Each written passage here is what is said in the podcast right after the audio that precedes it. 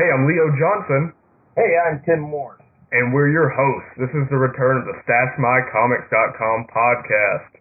After, Finally, yeah, after how many months, Tim? uh, I think over a year. Yeah, it's been a while, but we're, we're bringing it back. We're, we're reviving a couple of things. That's right. That's right. Good things never go away. Yeah, not for long anyway. Mm-mm. All right, so you know what, what have we been up to this week? The uh, Uh, the Guardians of the Galaxy casting, or not the casting, the trailer came out this week. Oh yeah. Um, I've I've watched that trailer. I don't know how many times. I I think uh, over a hundred is safe to say, and, my kids watch it. nice. Yeah. uh, So, so I take it you're pretty you're pretty amped for the movie then. oh, I'm stoked about it. I I think that uh, this is the uh, most anticipated movie of the summer. It's a, it's a bunch of C and D list characters that nobody has ever heard of before uh, that have been put into the Marvel Cinematic Universe, and everybody is excited about it. I, Yeah. I've never. I mean, the the buzz on Twitter is, is all about how awesome it is, and and the Tom Jones song uh, went through the roof on iTunes.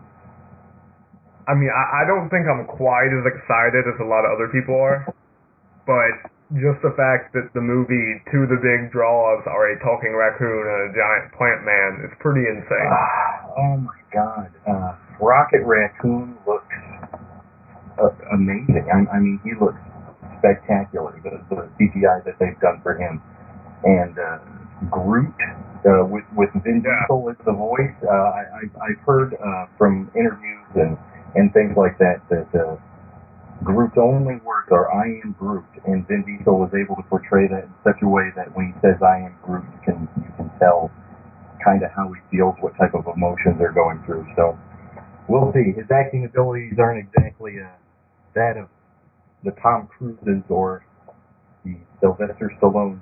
Uh, Vin, Vin Diesel was the voice actor for the Iron Giant in in you know the film The Iron Giant. what does the Iron Giant say? I don't. I don't think he says much. He, I mean, he mostly just yelled and stuff, but I'm just saying, Vin Diesel has been able to give characters who don't really talk some good emotion. right. Absolutely. Like Triple X. Yeah, exactly. Exactly. but uh, to, to get back to it, uh, the, the fact that uh, I mean, Star Lord, Drax the Destroyer, Rocket Raccoon, Groot, uh, Gamora, uh, and going into Thanos' daughter, she's going to be in it as well. The Nova Corps, uh, it's it's mind blowing what they're what they're putting into this and what they're alluding to. The the big thing that I'm concerned with is how Guardians is going to fit into the grand scheme of things. Because I mean, like with with Phase One, it was all about the Avengers, you know, and it was all about building the Avengers. Now that the Avengers have come and they've saved the world from the Chitauri or whatever, we've seen what happened with Tony Stark and Iron Man three. We've seen what happened with Thor and Loki and and Thor two: The Dark World, and now we we know what's going to take place. I mean, for the most part, with Captain America. But where does Guardians fit in in all this? That's that's the main thing that has me. In uh, in in the recent Marvel comics, I know Tony Stark basically went on a sabbatical into space and you know talked to the Guardians and all that. So so maybe they were setting up some sort of larger meetup with the comics before the movie came out. Very possible. I know that on WWE they've got Batista back in the ring again, trying to push his popularity, getting him ready. For I- The the Batista's an interesting choice because personally, I you know if you had to go with a wrestler, why not The Rock? You know? well, I I don't think he's Drax material though. Really? Like, no, I, I don't see it. I I've always seen The Rock as Black Adam. I've never seen him as I I can I can get behind the Black Adam. I can get behind that a lot actually. But I mean, if I, I mean, what what is Drax? A giant, muscly fighter guy, right? Batista can pull that off perfectly. He doesn't have to say a whole lot menacing and and not really put a whole lot of effort into it. Go kill that Drax. Arr. Off he goes. yeah, I, I guess you have a point there. Yeah, but no, I, I do like The Rock as Black Adam. I like that. Yeah, it, it was rumored for a long time that uh, the Shazam movie was going to come out and that The Rock was was in the running for Black Adam. and He was really pushing it, but it just kind of fell through to the wayside. If, if DC won't even make a Wonder Woman movie, then like I can't see them making a Shazam movie when he's Well- barely had a comic in the last ten years. Well, yeah, and and with the way that he looks in the New Fifty Two with the hood and stuff, Yeah. like I'm, I'm not entirely pleased with that. Yeah, I I don't know if you know this, but I'm a huge, huge Captain Marvel fan. What do you think of the hood? I mean, Uh, I don't like it. I don't. I don't like it that he has the hood. I don't like it that he had that he is that they officially changed his name to, to Shazam. Right? Because Shazam is the acronym for the god that And he has Sh- to talk to. And Shazam's the wizard in the original Right. series. Right. There, there, there's a lot I don't like about it, but uh, because because an old Captain Marvel reprint was my very first comic that I ever read when I was like five. Yeah, nice.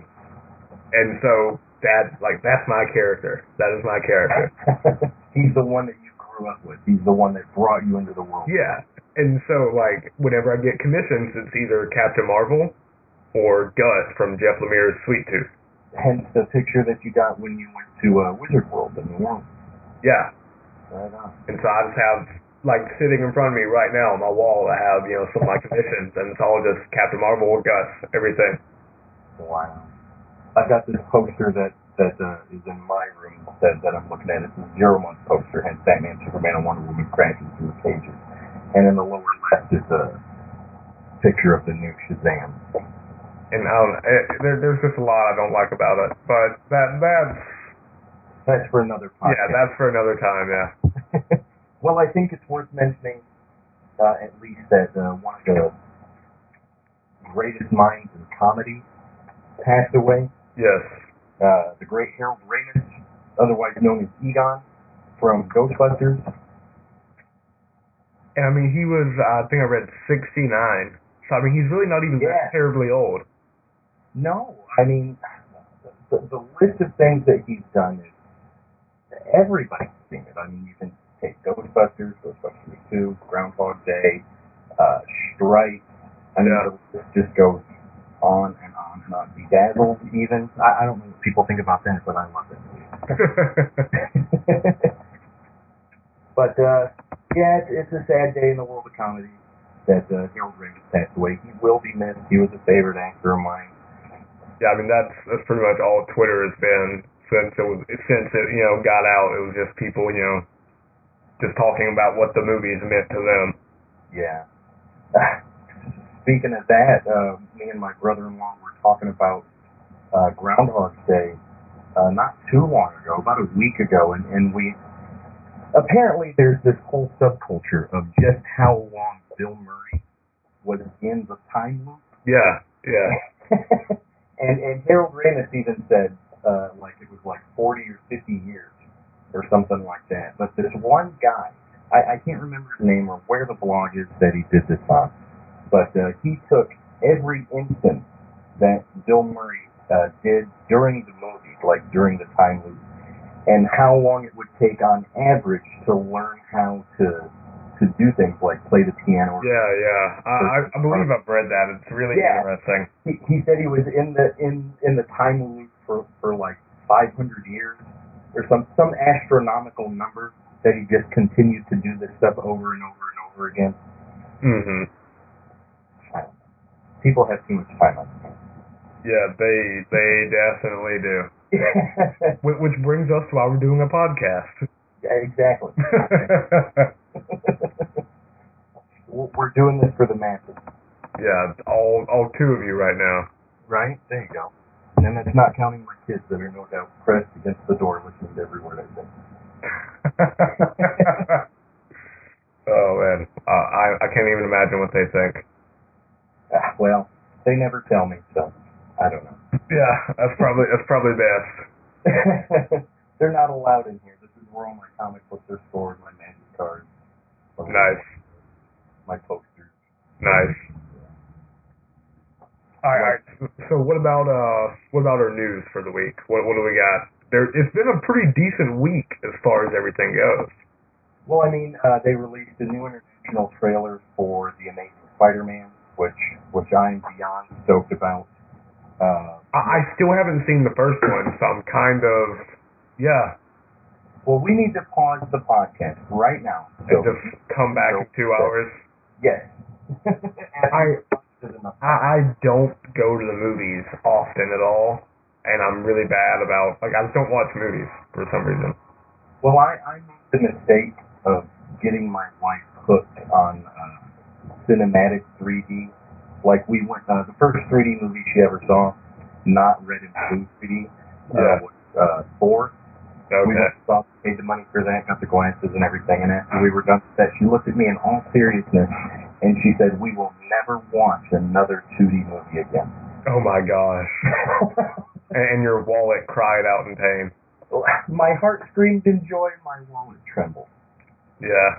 and, and and it's done that way since. We, we saw Captain America in 3D. We saw the Avengers in 3D. I got pictures of uh, opening day. I mean, the, the line was out the door. We were stuck in the center, and that kind of takes us to what our first piece of news would be: the Fantastic Four. Yeah. Uh, which is interesting, but I think that's largely because they're saying it's going to be based on the Ultimate Fantastic Four. I hope so. I, I was talking about that.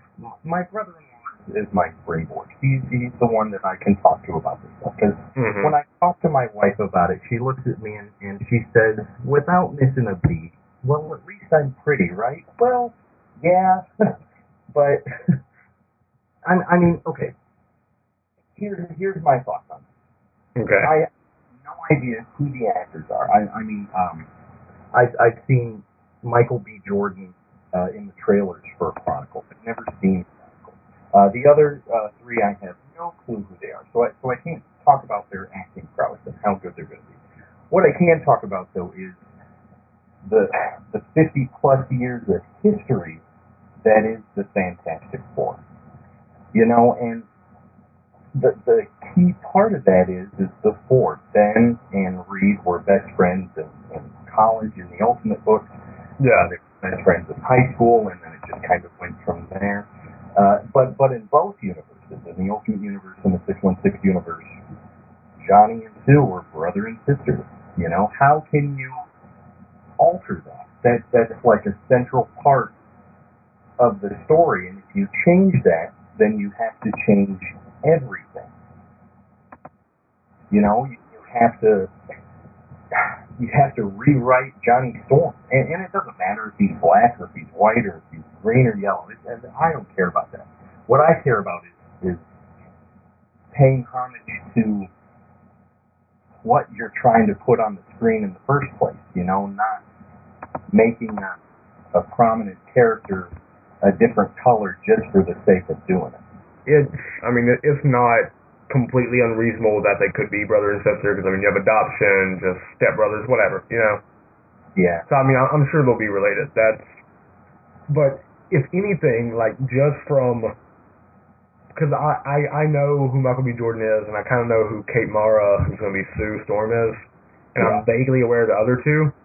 My my my big thing is the guy that that's cast as Grimm, Ben He Grimm. No, no, he doesn't look like the thing. He's, I mean, he's too pretty. he doesn't even look like Ben Grimm. No, he's too pretty. You know what I mean? Ben Grimm is this big jock of a dude that overpowers and there's a teddy bear underneath, but on the outside he's from Yancey Street. I mean, Yeah. the problem there. It's made him. It's given him a hard exterior. This guy looks like a, he's crying a snowball. I mean, he looks like he should be Reed Richards. You know what I mean? Yeah. But I'm sure their acting chops will prove us wrong. I don't know. I- I've heard they're all actually pretty good actors in their own right. Well, I in, in the same vein as this, I've heard rumors, rumors that they're talking about making Doctor Doom a woman.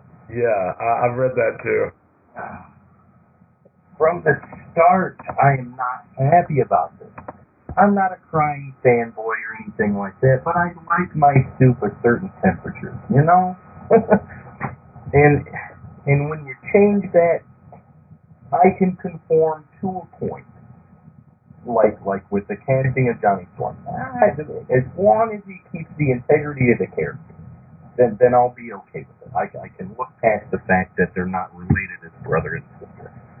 But when you change their arch villain, Doctor Doom, the, the ruler of Latveria, former best friend of Reed Richards, and all around jerk, into a, something that he's not, I mean, I don't know. It, it it just needs to go back to Marvel. 20th Century Fox needs to let it go and let Marvel take it back so it can be done right. The the thing with Doom is that he's he's as integral to the to the Fantastic Four story as any of the other Yeah, members are. more so. I, yeah, right on par with the team itself. Yeah, I mean, and, I mean he. They have to capture that relationship between Doom and Reed. They have to be able to capture that just that just Right. pride and arrogance and just driving force that is him. that that's like the whole thing with uh, Michael Bay wanting to make the Ninja Turtles aliens. Yeah, the the fans screamed at that, and and because of that, I think that was a big reason why they changed it. And, and I, I'll I'll keep my fingers crossed for this, but but that's about the best I can get. I don't know. I mean, I, I I would be okay. Like I said, I would be okay with a female Doom as long as they captured that that relationship, that that interplay between him and the team, or between her and the team, I guess. See already. But yeah, but uh, I I did read. You know, it's all just speculation. But but Annihilus, that would be a pretty cool Doom. Oh, that would be a pretty cool villain. if they're doing the ultimate storyline, that, that that's a step in the right direction. Uh, even though there's a whole bunch of history in the 616 universe, the ultimate storyline is fresh, it's new, it's crisp. And I mean, it honestly kind of makes sense because the Ultimates is sort of what Marvel's doing with the Avengers and all. Yeah, absolutely, absolutely. And Annihilus in the ultimate storyline was amazing. I loved it. That was one of my favorite arcs. That that's like the the third story arc in, in the entire run of the series, I believe. And and I think Millar was writing at that time. I could be wrong, but I'm pretty sure. I yeah, I think you might be right. Yeah, and, and that's when he, he did the Annihilus storyline. He brought in Marvel Zombies. Oh God, so moving on. Um, number two, we're looking at uh, college in Mhm. South Carolina is coming under fire over the summer uh, for including a homosexually themed comic book called Funhouse. Uh, they, they put it as recommended reading for incoming freshmen, uh, and because of that, the state may cut up to fifty-two thousand dollars from their annual budget. yeah. I'll let you go with your thoughts on this first. Okay. I, I'm not familiar with the work, but but the fact that it was recommended and not required really makes it a lot different, regardless of anyone's views. Right. Because th- these kids were completely free to pick it up or not. So I, re- I really don't think that the government is within their rights, that the state is within their rights to withhold fifty thousand bucks from the school. And I like the quote at the bottom where uh you know, where where the where another senator is talking about the fact that there are now people in the state government who are basically putting their beliefs on an entire college. Yeah. Like like they're they're saying that uh, the college is pushing a gay agenda, Uh-huh. forcing a form of pornography on its students. I disagree with that a thousand percent. I, I've never read the book. I've read the synopsis for the book. Um, and what it's about is the story of uh, Alison. I, I'm going to butcher the last name. I believe it's Bechdel. Bechdel. Yeah, uh, it, it's about uh, a closeted father uh, having to go through life like that, and and it's supposed to be a really touching and uh, emotional portrayal of the life they had to go through. okay. Recommended reading is recommended It's recommended, and, and there's got to be a really good reason why they recommend it. They Yeah. can't they can't just recommend, you know, the Infinity Gauntlet for you to read without having a pretty good reason for you to do that. Is, is it culturally significant?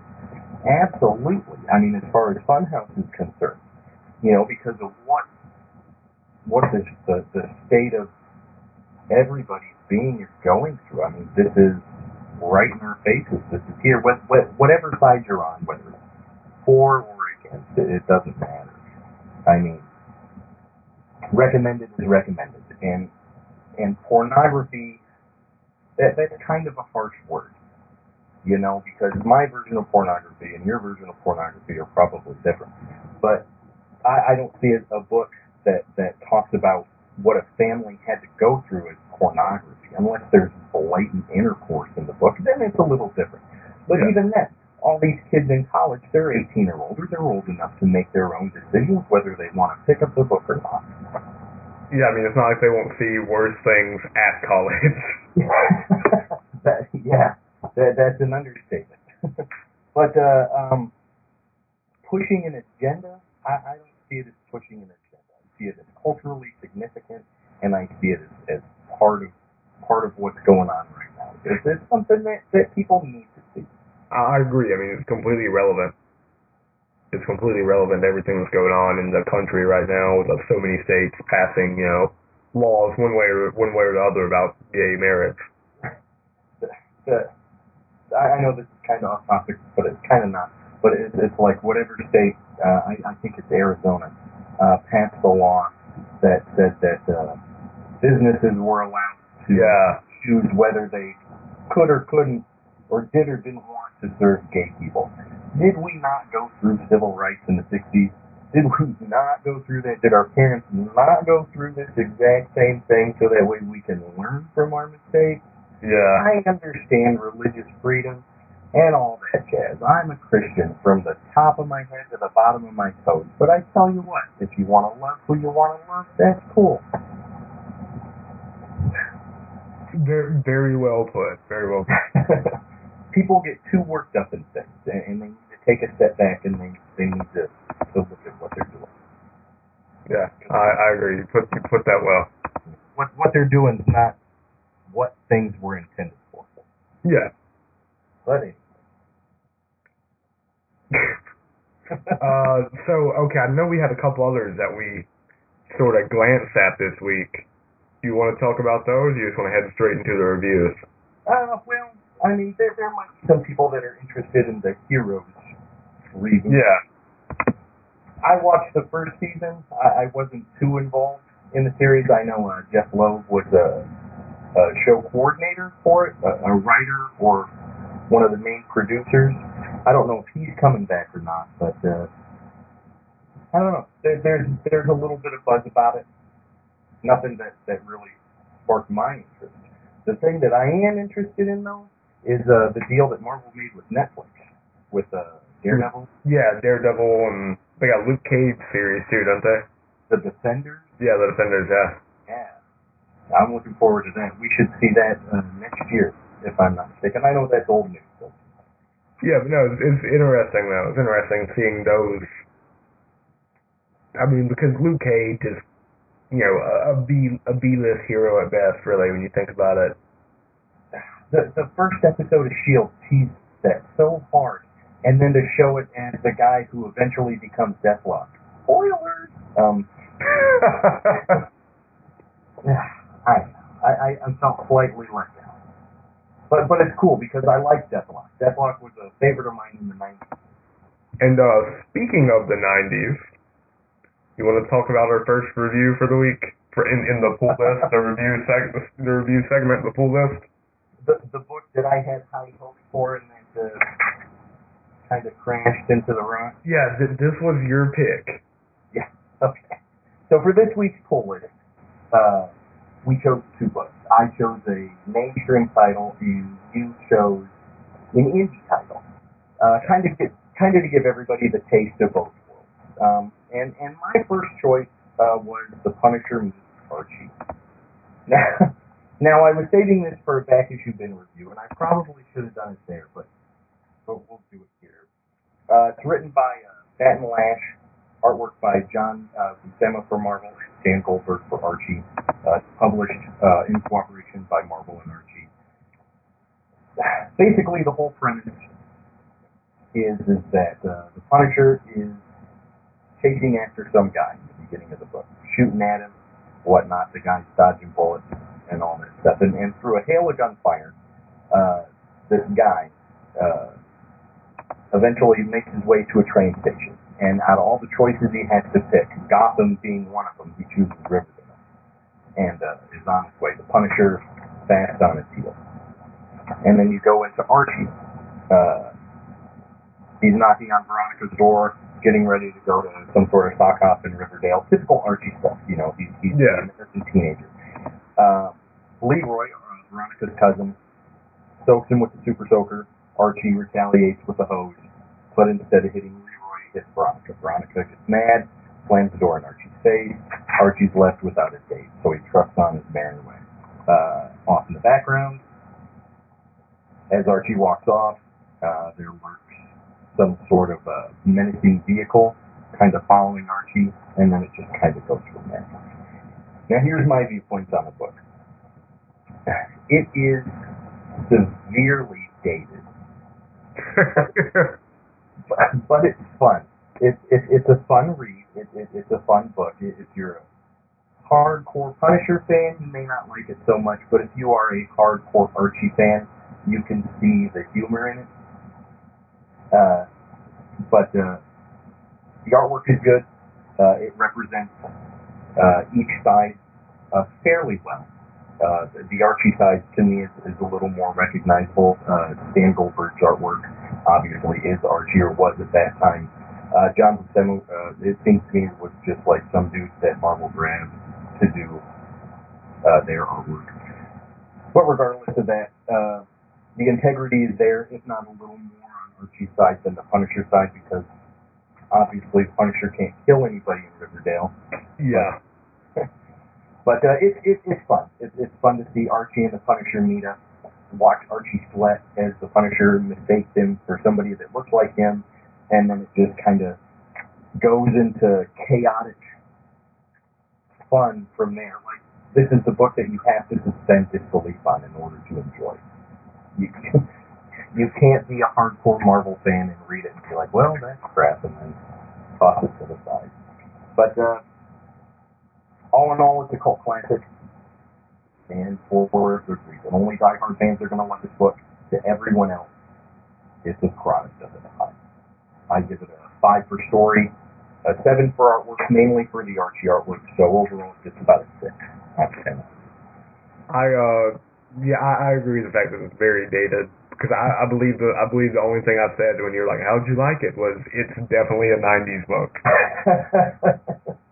well, the all caps yes was kind of misleading then. Yeah, it was definitely a '90s book. yeah. But But, uh, uh, Oh, go ahead. it's I mean, like you said, it's it's interesting to see those two characters who have no right ever being in a book together interact.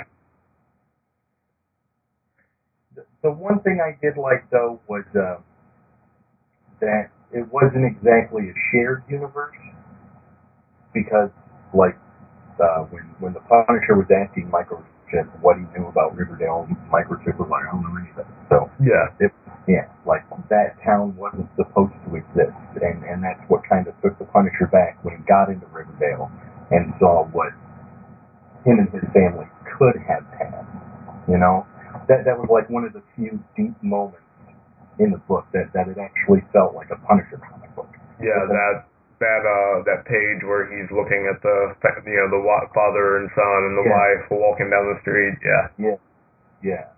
and And I, that- sorry, continue. Oh no, that that was just like the the one part that you're like, okay, I'm reading a Punisher comic. Yeah, it Just kind of goes. And and like you said, the art definitely you know definitely on the Archie side, like that's Archie. That's what he looks like. That's that's what you think of when you think about Archie. Is that style. But it was interesting to see that style right next to the grim and gritty Punisher on the same exact page in the same panel. Oh, it was seamless. The, the, It, it was interesting. They two work together. Yeah, it, Yeah. it was done really, really well, and and that's another scoring point for the book. Yeah, it was. I don't know. It was interesting. But but like I said, ultimately it's just sort of you know it's a '90s book. Unless you're just really into either one of them, you just don't dig it that much. it, it is a product of its time where where everybody had to cross over with everybody else, and the one crossover that probably never should have happened happened. Yeah. Like, like I said, they had no right being in the same book. no, no, but but it was but it was tongue in cheek, and and that's kind of the appeal. Uh, yeah, I, I could see that. Yeah. But I, I, sorry, continue. Oh, let's let's get to Dave. Okay, Dave. Yes. Okay, so Dave, Dave was my pick. Oh my god. It's uh, it's by writer Ryan Ferrier, artist Valentin Ramon, or R- Ramon rather, Yeah. and uh, and publisher Monkey Brain, which is a digital first publisher that goes through Comixology for anyone who doesn't keep up with all that. And okay, so quick rundown on Dave is at some point robots have overthrown humanity, killed everyone, taken over the planet. Yeah, there was, the- beyond that, like they they wiped out the entire universe. Yeah, they after they take over Earth, they decide. After they take over Earth, aliens start invading. They stop the aliens. So they figure, well, let's just go kill everything, then we're good to go. And Dave is a former soldier. He's a former defense bot. And his entire job for years and years and years was just killing stuff. Was was saving the world. Yeah, it was just saving the world, killing aliens, journeying to far off places. Yeah. And now he's a, you know, he's a pencil pusher. He's got a nine to five at, at Earth Power. His his boss hates him and reminds him on several occasions just how much he hates him. I hate you, Dave. I, I need you to know this. That that the fact that he has a line like that every single issue is my favorite thing in Oh. the entire world.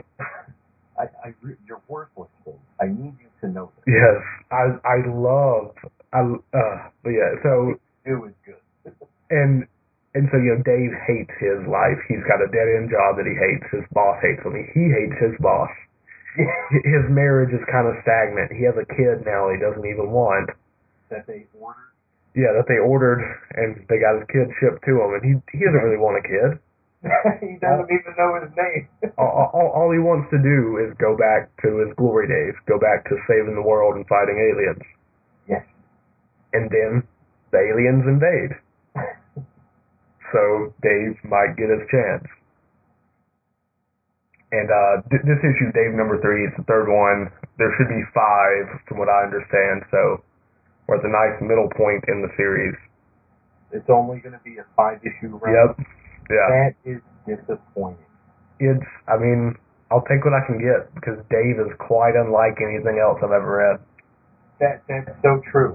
That's that's so true. It's phenomenal. It, if nobody has read this book, you need to read this book. And and that's coming from someone that's never read it before, never heard about it, never nothing. And and when you introduced me to this, I I had no expectations. Yeah, I, I didn't. I didn't even want to give you like a plot summary or anything. I was just like, "Here's Dave." I just wanted to see what you thought. You know, what you thought going in completely blind. That, that that's the best way to do it. Totally the best way to do it. Jump in with both feet and immerse yourself in the world that is Dave. Okay.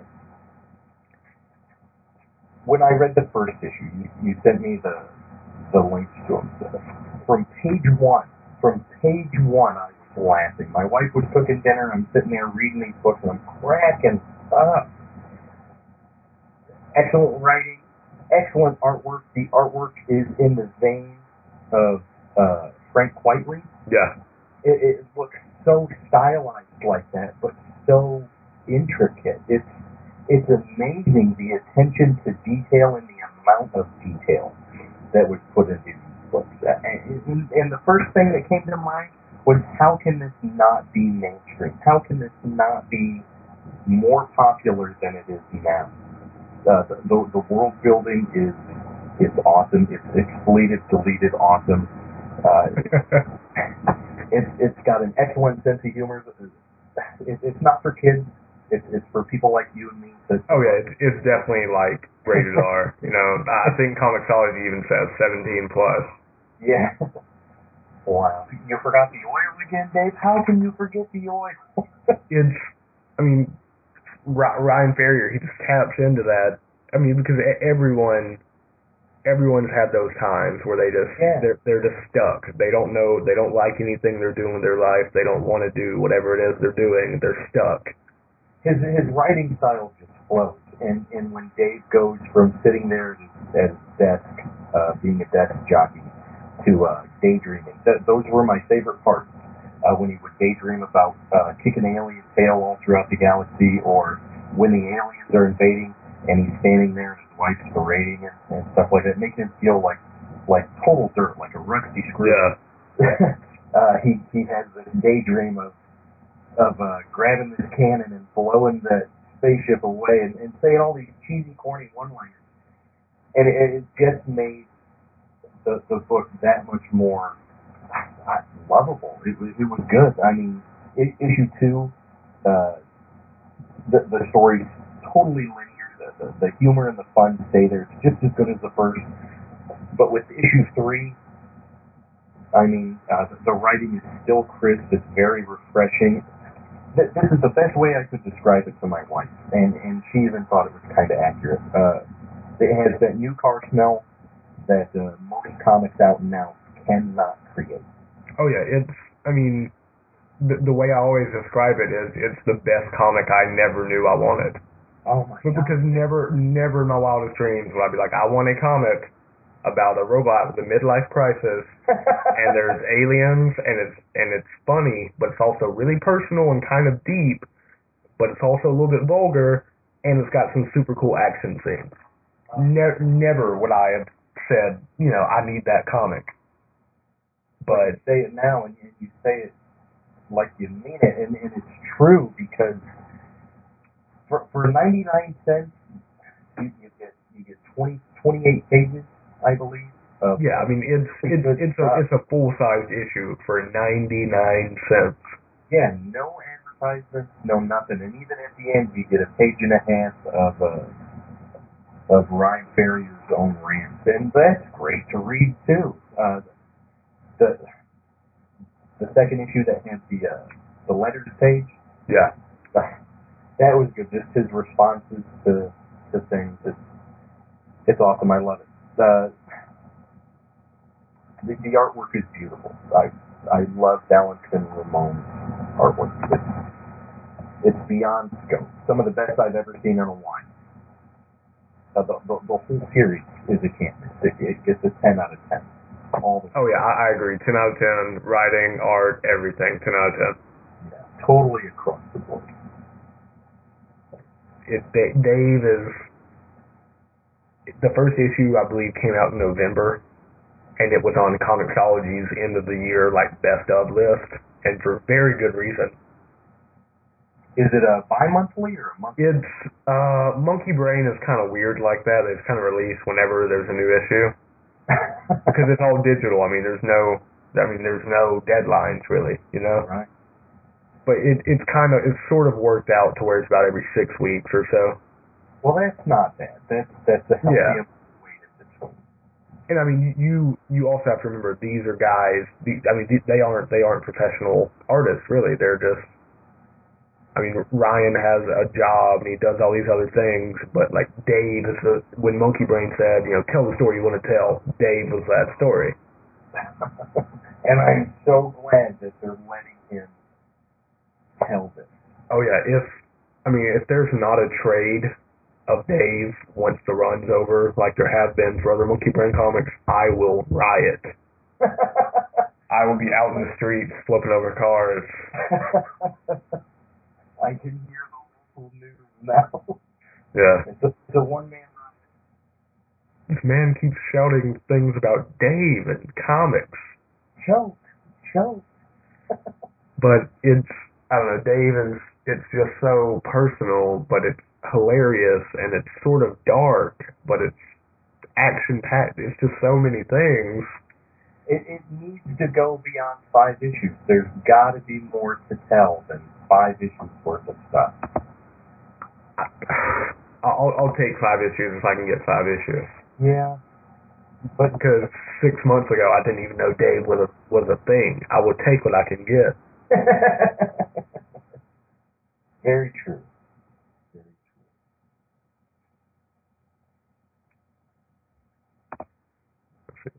All right. So what what else are you reading this week other than you know Dave or Punisher meets Archie? What else are you reading that you're kind of digging on? Uh, what do I have? I've got a stack of uh, new Marvel and new DC. Uh, I've, I've been out of comics for about a year. Uh, about when when the uh, first run of the podcast ended, uh, we, uh, my wife and I, bought a house, uh, and we've been dealing with that and uh, getting things settled in. I think we unpacked the last box like a month or two ago. Woo! and uh, you know, I, I got my man cave all set up. I got my guitar and my amp on one side of the room. I got my comic book posters and magic cards and my long boxes of books. On the other side of the room, I got my desk uh, with all my action figures on it, and I've got a stack of books that I have to read. Uh, New Warriors number one is in that stack. I, I've heard good things about it, and I liked uh, the the last run they did during Civil War during the Initiative. Mm-hmm. Uh, so so I'm kind of curious about that. New Warriors has always been like a personal favorite of mine. Uh, when when Bagley did the original run in the 90s, I mean it was a campy book. It was a terrible book, but Bagley's artwork was awesome.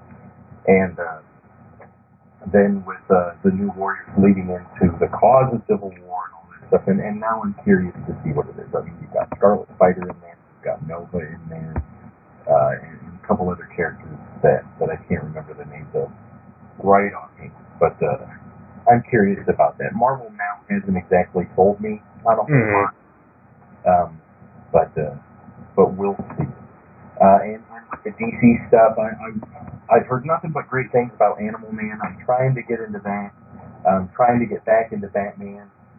Um, I, I don't know what's going on with it right now. I think it's Batman and Two Face or something like that. It's uh that's because well I guess you don't really uh I, I know they were doing the Villains Month or something like that. It- well what it is is you you know that Robin died right?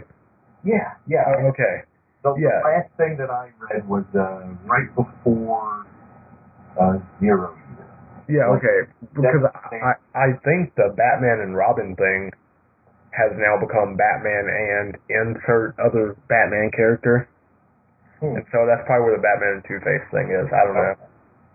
Yeah, but but I just I just went and I got uh, as much new stuff as I could get my hands on within monetary concerns. Yeah, yeah. Uh, and, and I I'm fighting real hard to get back into Valiant. Uh, I, I love As you should. I, I loved the summer of Valiant. When when Valiant was coming out, uh, when I was writing really heavy on on the blog, uh, I was pushing, pushing, pushing. I, I loved the new Valiant, X-O Manowar, Shadow Man, Archer and Armstrong, uh, Eternal Warrior. I, I did a review on the first issue of Eternal Warrior, gave it rave reviews.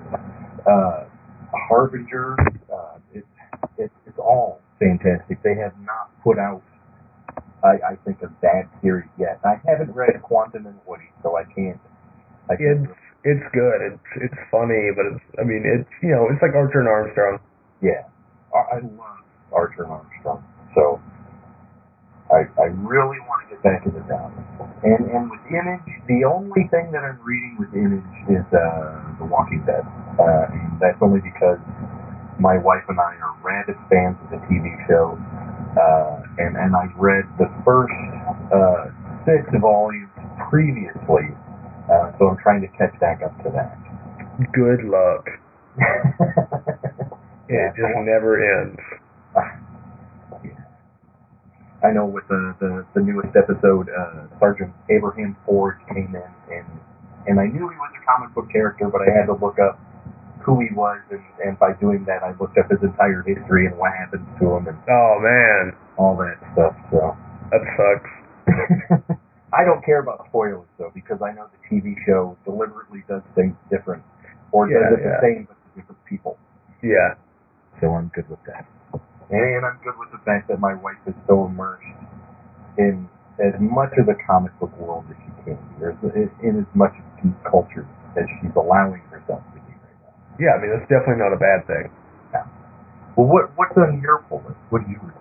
Uh, well, last week I really dug Un- Undertow number one from Image. Uh, I, I did a review on the blog. I really, really enjoyed it. Uh, it's about uh, Atlantis is the only world superpower. Humans are still basically cavemen, and but there's this, you know, kind of mythic mythic guy who's who's uh, an Atlantean separatist, and he wants to live on the surface. And so he's trying to find this like mythic creature called the amphibian who holds the the secret to breathing air. And the world is just really developed, and I love that. And I really loved the first issue, so I'm interested to see where they go. See, with with all of that new stuff, uh, they really have to do good world building. If, if Oh, they, the world building is phenomenal. if, if they just throw you in the middle of it and expect you to know what's going on, it's doomed to fail. The world building is phenomenal. All the political hierarchies, uh, technology, everything just seems like there's you know hundreds and thousands of years of history behind it. Nice, It's very well thought out, I think. nice. What else are you reading? Uh, there's a lot of image stuff. I'm I'm a big Invincible fan, which is you know Kirkman's other book, so to speak. I have never read a single issue. It's good. I mean, I it's a bold claim, but I would say Invincible is the best superhero book of the last ten years. Really? Yeah. It's I mean it's good. It's at 108 issues, give or take, right now. From, from my understanding, uh, he says that uh, any characters that die stay dead. Is that right? Yeah. Okay.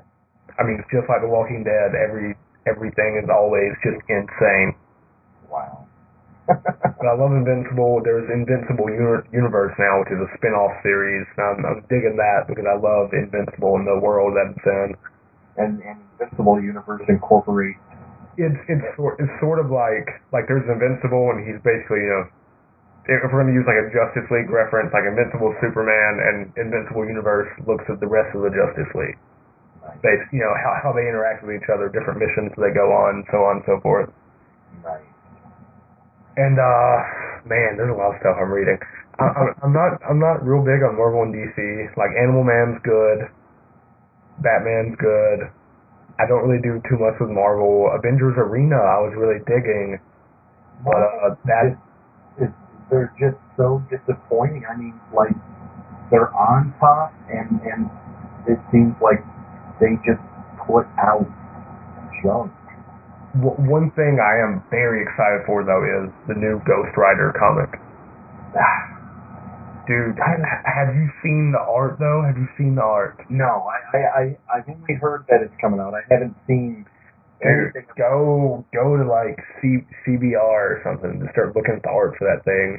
Who can they have as the Ghost Rider now? I mean, they the the, the last series that they did, uh, it was Johnny Blaze again, and they had a great arc up until about halfway through, and then it just went to crap. It, it, it's, it's a new Ghost Rider. It's a new character. Okay. And instead of like a motorcycle, he has a 69 Dodge Challenger. Oh my god. No, dude, I'm telling you, it looks, it looks so good. Oh. The art alone is worth, you know, 2.99. With three pages of story and 24 pages of hand. Dude, I'm, I'm okay with him just drawing like that kid racing the Dodge Challenger for like 20 pages. I'm down with that. I'm down with it. wow. But uh, yeah, Ghost Rider. I'm looking forward to that. There's a lot of stuff coming out of Dark Horse that I'm that I'm really liking right now. The the only thing that I've read from any new Dark Horse is the, the revamp of X, and uh, I was not as pleased with it as I thought I was going to be. I, I read the first three issues, I think, and I had to put it down. I see. I'm not familiar with the original X series. The original X. The original X was awesome, right up until they canceled it.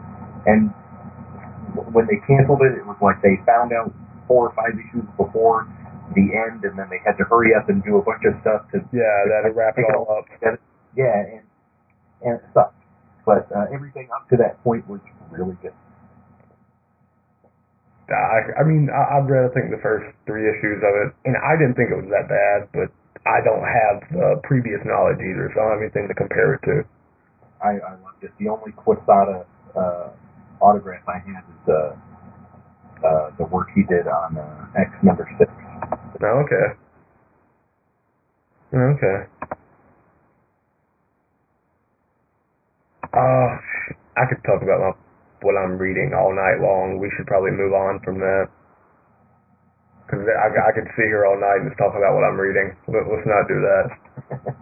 All right, so our, yeah, our, our weekly distraction, our top five titles. Well, before we get into that, let's. Uh, do you want to talk about the the two apps Oh yeah, I forgot about that. Yeah, two apps. I forgot about that. for the phone? Go ahead with with yours first. Yours is a way more interesting than mine. Okay, so there there's actually it's two apps really, but the same deal. One of them is just free, and one of them you have to pay 99 cents. Now, now it's the Android market, right? Yes, this is on the Android Marketplace, the Google Play Store, whatever whatever it's called. And the the free one is called Poop Salary, and the paid one is called Poop Break. And what does this app do? It it tracks how much like you input how much money you make per hour or per year or whatever, and then you time how long you're in the bathroom, and it tells you how much money you've made while using the bathroom. And so, you know, you, you go to work and you go to the bathroom, you, you know, hit start, and then when you're done, you hit stop, and you just earn two bucks or something.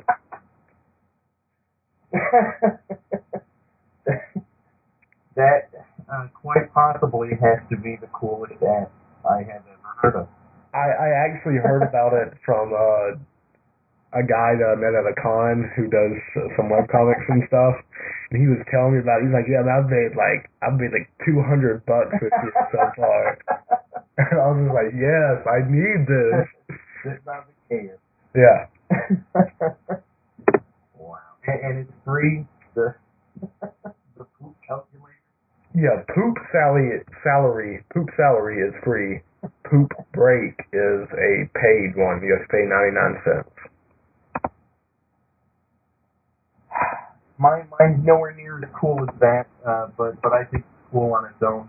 Um, it's an app called Zedge. Uh, if nobody's ever heard of it, it's on the Android market, and I believe it's on the uh, in the iStore too. I, I could be wrong, uh, but the whole point of it is is all those cool backgrounds that you see that people have on their phones, or they see ringtones or uh, text message uh, notifications that they have. Uh, I, I know some people make their own, uh, but what Zedge is is uh, is this uh, community collection of all of that stuff. Like uh, I, I've got uh, Spider-Man backgrounds, Moon Knight backgrounds, uh, Justice League, uh, my favorite bands, ACDC, Rage Against the Machine, stuff like that. And I switch them out all the time with Zedge. It's a free download. Uh, all the apps or all the uh, the wallpapers and the ringtones and the text notifications are free. Uh, I, I, that you, you can get everything from from sounds from your favorite movies to uh, uh, songs that you like, stuff like that. Like I have uh, the whole line of uh, from Spaceballs, where Dark Helmet and Colonel Sandurz are talking about being in being in now. We're now now. uh, but uh, but it's cool. It, it's a, it's a good thing to have. Kind of makes my life a little easier. That is kind of cool. So it's basically it's like a big collection of wallpapers and stuff. That's Yeah. pretty cool. Yeah, like my my start screen on my phone is uh the cover to Amazing Spider-Man number 100. Got that off of Zedge. Uh, and then you go into the main background, and it's the cover for uh, Ultimate Spider-Man uh, 160. Uh, the Death of Spider-Man. That's my Okay. yeah. Ringtone is uh, Daft Punk from Tron Legacy, which everybody hates, but I love. Of course.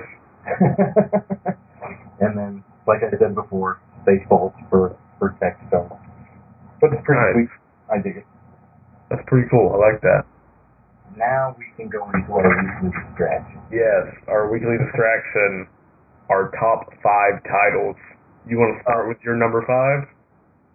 Okay, so it's the top five titles of all time, and and any top five list is subjective. It's Yeah. subjective to the person that makes it. And I mean, we both probably forgot a title that we, you know what I mean? Oh yeah, but but what I like to do, especially with stuff like this, is, is I I play cards on Thursday nights. Uh, my wife is gracious enough to let me have a bunch of my friends over, and we sit down and we play Magic for for three to four hours, uh, and then we role play. Uh, it's usually either World of Darkness or Advanced Dungeons and Dragons Second Edition, which is what I grew up with, and we do that until three or four in the morning, uh, depending. But I brought this to the guys on Thursday, and I- and I got all kinds of different responses from them on uh, what they thought was was a top five title of all time, what they thought you needed to read, what they thought you needed to stay away from, and and that's pretty much where I got my list. And I'll start at the bottom first. Number five would be Infinity Gauntlet.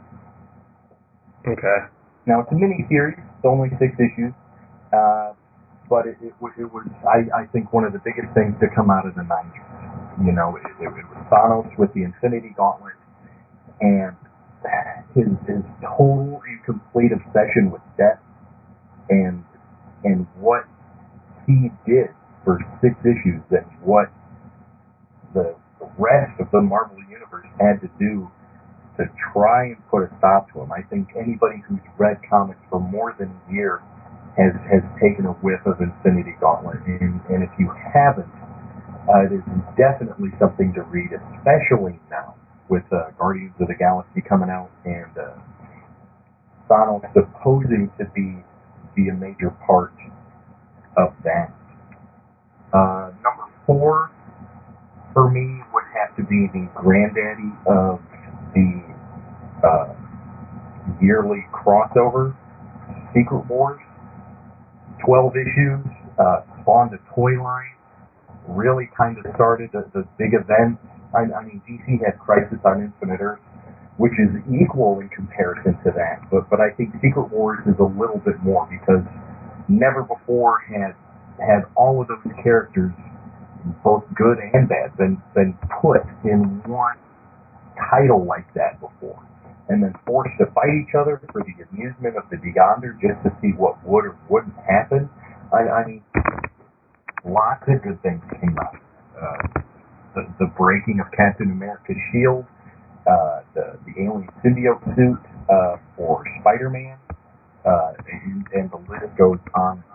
Uh, one, of, one of my favorite uh, newer miniseries, 1985, starts off with what's going on in Secret Wars. I mean, it's, it's that influential of a title. Uh, moving forward with that, my number three would have to be, uh, it's an ongoing, and it would have to be Batman from the new 52.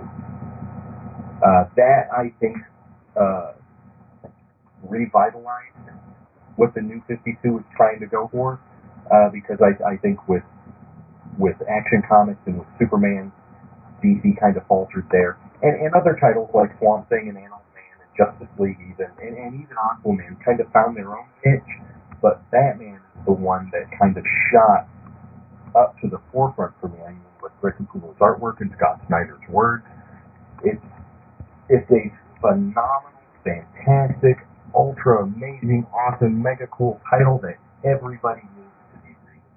From um, Court of Owls storyline, Death of the Family, uh, Zero Year, and, and whatever's going on now, which I am beating the drum to get back into. It is it is the title to read. Uh, above all else, I, I think you need to be reading New 52 from that. yeah. But my number one, my, my number one, and, and this was the consensus uh, around the entire table. And uh, the, the one title that you have to read, if you're going to read comic books, if you're going to read anything, and again, it's subjective, but, but I think that this is pretty much it. If you're going to read anything and you really want to get into what comic books are all about, Watchmen. Okay. to Yeah.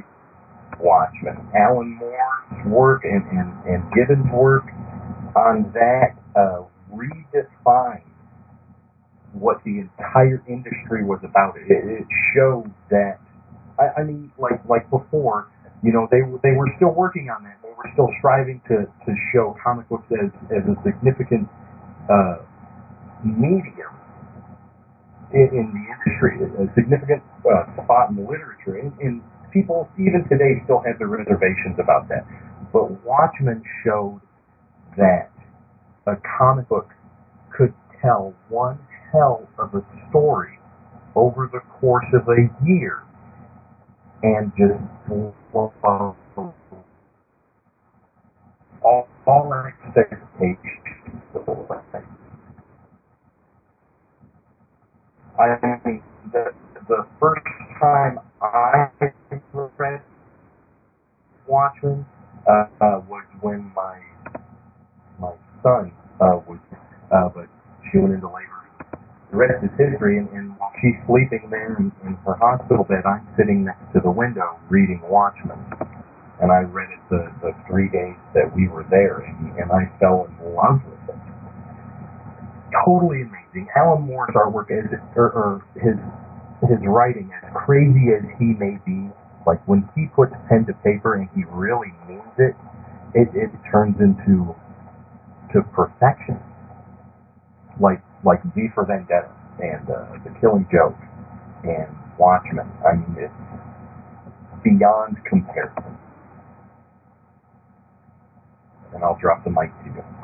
That that was actually it was a little bit different than what I thought your list would be, but it was still pretty consistent with the flavor I thought it would be.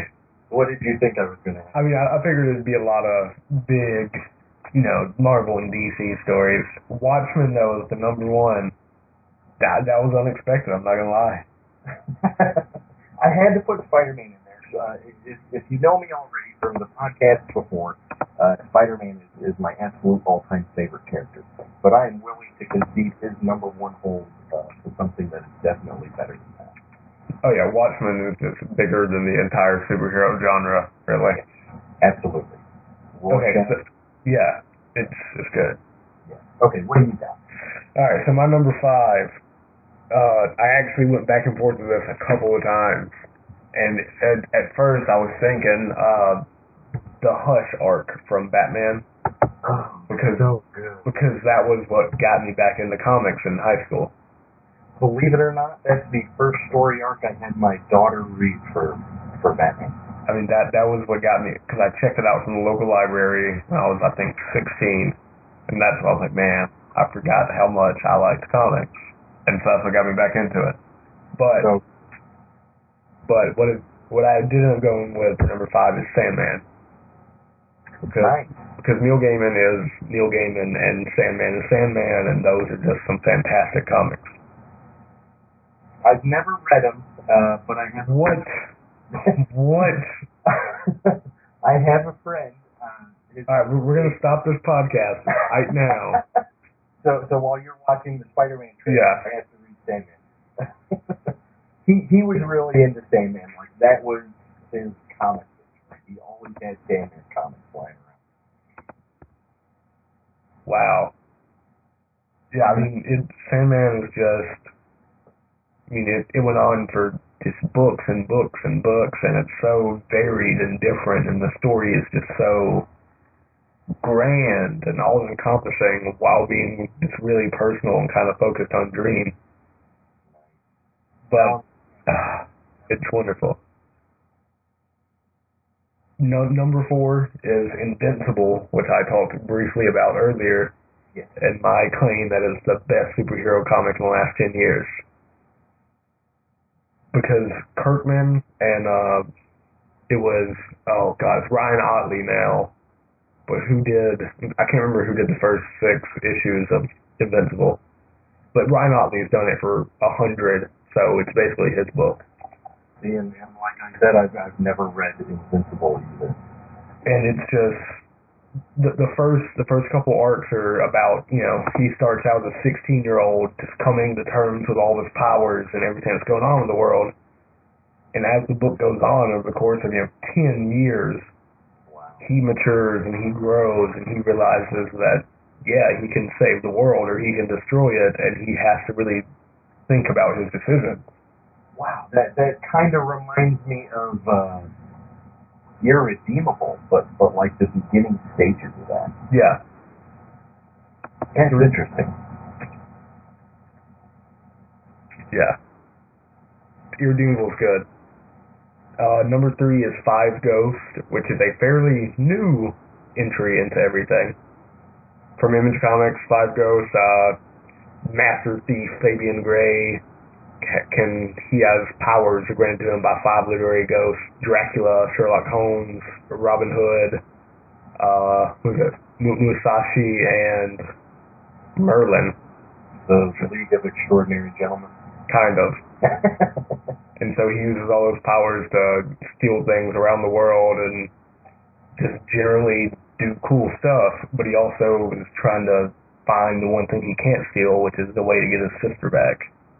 And so wow. it's it's very good. If you're a fan fan of uh, classic literature, it's really cool seeing all the little references and the little you know allusions that Frank Barbiere throws in there. Nice. What do you have for your number two? Uh, DMZ from Brian Wood, Vertigo, and some assorted artists. I want to read that. D- DMZ is, uh, I think it's been ended for what, a year, year and a half now, something like that. And it was one of those books that I was late to the game on. But I, I started buying trades and, you know, reading some digital and stuff. And I, and I read, I caught up to it when there was one issue left. Oh, And so I read, I think there were 60 issues, and I read issue 59, and I realized there was one issue left, and I had to wait an entire month for it. oh wow. And so I, I had just blasted through all this stuff, and then I had to wait for the ending. And it's, I mean, it's it's a wonderful story because the character Matty, Matty Roth, he's the central character. A lot of people say he's not very well developed, which I think is kind of the point because it allows you to insert yourself in his place. Right. So you get to, you know, you get to What be. is- what's that? what is the premise of DMZ? Uh, there's a kind of second civil war between some separatist factions in the Midwest and stuff, and it ends up with uh, the U.S. government proper being confined to the East Coast, more or less. And New York City is like a DMZ between the U.S. government proper and the new nation that kind of separated from them. Wow. Totally Yeah. not what I thought it was going to be. And so, and so Matty Roth, he gets dropped into New York uh, as as a journalist, and things just go crazy. The helicopter blows up, people get killed, and so rather than coming home, he stays in the city and he you know keeps writing and he keeps recording and and it just goes from there and it spins out into years worth of stories of him you know him re- researching all these like urban legends in the DMZ and seeing how they live and getting involved in all these local politics and all this crazy stuff. That has me entirely intrigued. I'm a big Brian Wood fan, but I think that might that I mean that's my favorite work of his. I really enjoy it. And now, now I'm curious to hear what your number one is. I'm Alright, my extremely curious about my number one is Sweet Tooth from Jeff Lemire, which is why Gus, the main character in Sweet Tooth, is one of my two commission commission requests. I know I'm going to get uh, stones thrown at me. No, it's it's fine. Uh, Sweet Tooth, it's uh, it's it's a post post post apocalyptic tale, and uh, Gus is uh, there's this disease and it kills all the people, or it kills a lot of people, and those that it hasn't killed it eventually does. But because of that disease, all these they call them hybrids. They're like half human kids, half animal kids. Like Gus is a little boy, but he has deer antlers. And there's another kid, Bobby, who's a groundhog kid, and he has claws and big teeth and stuff. wow. But uh, but the humans, you know, they fear the hybrids, they because they associate them with the sickness that's killing everyone. And so they hunt them and they try to dissect them and figure out how to cure the sickness and all this other stuff. And so the premise of Sweet Tooth is the fact that, you know, Gus is all alone in the world and there's this big scary man, Jepperd, who's actually based off in uh based off of an aging Frank Castle, an aging Punisher. Wow. And he he kinda takes Gus under his wing and you know, he betrays him at first and he comes back for him and he, you know, they journey across America and he kind of takes care of them and they, in the end, it's a happy story, but along the way there's a lot of just death and just terrible things. I dig the uh, the the post-apocalyptic storyline. It's it's a good one, and I think and Sweet Tooth is it, it I mean there's a lot to it. There's some environmental themes. There's you know love and hate, family. I mean Jeff Lemire, his son is named Gus. I don't know which Gus came first, his son or the Gus in the comic, but I think it says a lot about how much that book meant to him that his son is named Gus. He, with with the post-apocalyptic type storylines, if if they're done correctly, that that is some of the best uh, world building and character driven stories you'll ever read. I know it can be kind of depressing uh, to, to read about the end of the world and stuff like that, but just to watch the journey that those characters take and what they have to go through can be so uh, worthwhile. Just just to see what they have to do, and, and at least with me, you kind of imagine yourself in their role. What would you, Yeah. do, you know, in in that position? And I mean, the thing about Sweet Tooth is that in the beginning, Gus is just this scared, helpless little kid, and Jepperd is, you know, he's ultimately out to do. He, I mean, he he's a bad guy, but he has good intentions in the beginning. kind of Yeah. like Galactus. I mean, it's. I mean, I don't want to spoil anything, but he he does a bad thing, but he does it for a very good reason. Well, see, with your recommendation with Dave, I mean, Sweet Tooth can't be anything. Check it out. and it's but the fact that like over the course of 40 issues gus goes from this helpless little kid to in the last issue he's you know this patriarch of a hybrid utopia basically. And jepperd goes from this scary man who who does bad things to like almost you know a legend and there's a lot of character growth and there's a lot of good human interaction and there's just so much real feeling to it Nice. Before we end it, do you have any honorable mentions? Uh, honorable mentions. Uh, Hush was one, but I touched on that, Yeah. And it's not really a, it's not really a comic book, but there's a web comic that is my favorite thing, Space Mullet, and it's you, I, it, it sounds ridiculous, but it's just so good. uh, honorable mentions for me. Uh, it's, it's a double dose of uh, uh, The Boys by Ennis Oh, that's a good one. Yeah. and and Preacher. Oh, that's a good one too. Yeah. I, I'm in the middle of Preacher right now, and and that is is some of the best stuff that that I've ever read. I mean, it, it was a real fight to not put it on here, but uh, like what Ennis is, is what he did in Preacher, and the fact that it is going to become a television show on AMC, uh, it's it's good stuff. Oh yeah. Pre- Preacher is very very good. I agree. Well, all right, man. We have uh, taken it beyond our time limit, but uh, before we close it out, you got anything else you want to leave our viewers with, our listeners, I should say? I think that's about it. I just hope they enjoy this first episode of hopefully many. Absolutely, absolutely. The format's going to probably change a couple times as uh, we get comfortable with each other and you guys get comfortable with us. But if you stick around, be doing this every week. Yep. All right, and with that, don't forget to take a look at uh, the website, stashmycomics.com. We have an awesome blog on there. The two featured articles currently are the webcomic review of Ego Trip number one and two, I believe that's by you, Leo. Yep. Uh, and uh, the new splash for Monkey Brain to release Headspace in March.